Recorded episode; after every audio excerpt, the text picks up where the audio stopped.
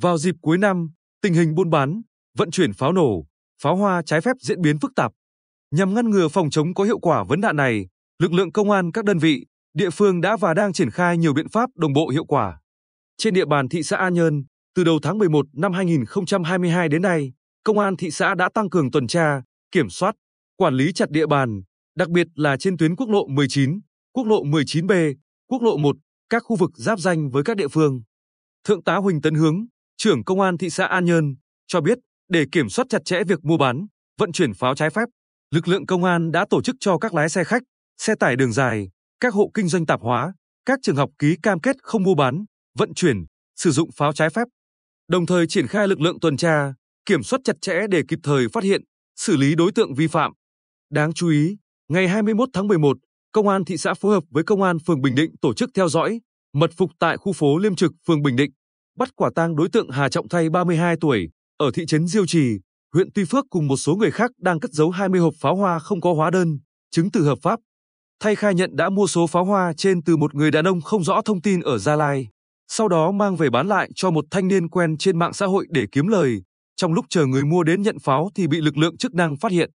Qua đấu tranh, Thay khai nhận tại nhà ở thị trấn Diêu Trì còn đang cất giấu 35 hộp pháo hoa, tự nguyện giao nộp. Sau khi cân đo, kiểm đếm, cơ quan chức năng xác định tổng số lượng pháo hoa nổ tạm giữ của đối tượng Thay là 55 hộp, tổng khối lượng gần 96,5 kg.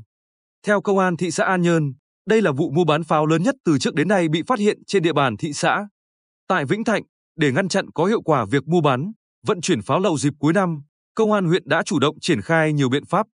Thượng tá Huỳnh Kim Phụng, trưởng công an huyện Vĩnh Thạnh cho hay, với địa bàn có đông đồng bào dân tộc thiểu số, lực lượng công an huyện đã phối hợp với các già làng, người có uy tín ở các thôn, làng thường xuyên tuyên truyền, giáo dục thanh thiếu niên không được mua bán, sử dụng pháo trái phép. Cùng với đó, công an huyện tăng cường tổ chức tuần tra, kiểm soát trên các tuyến giao thông trọng điểm ra vào địa bàn,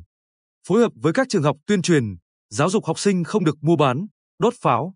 Qua đó góp phần nâng cao nhận thức của người dân và học sinh trong việc chấp hành các quy định về không mua bán, sử dụng pháo trái phép. Theo nhận định của lực lượng chức năng, hoạt động buôn bán, vận chuyển pháo trái phép dự báo sẽ diễn biến phức tạp trong thời gian trước, trong và sau Tết Nguyên đán Quý Mão 2023. Do vậy, lực lượng công an toàn tỉnh tăng cường công tác tuyên truyền về phòng, chống mua bán, vận chuyển pháo để nâng cao nhận thức, ý thức của người dân. Đồng thời, tăng cường công tác tuần tra, kiểm soát trên các tuyến giao thông chính, các điểm tập kết hàng hóa, các khu chợ có nghi vấn tàng trữ, mua bán pháo trái phép để đấu tranh hiệu quả.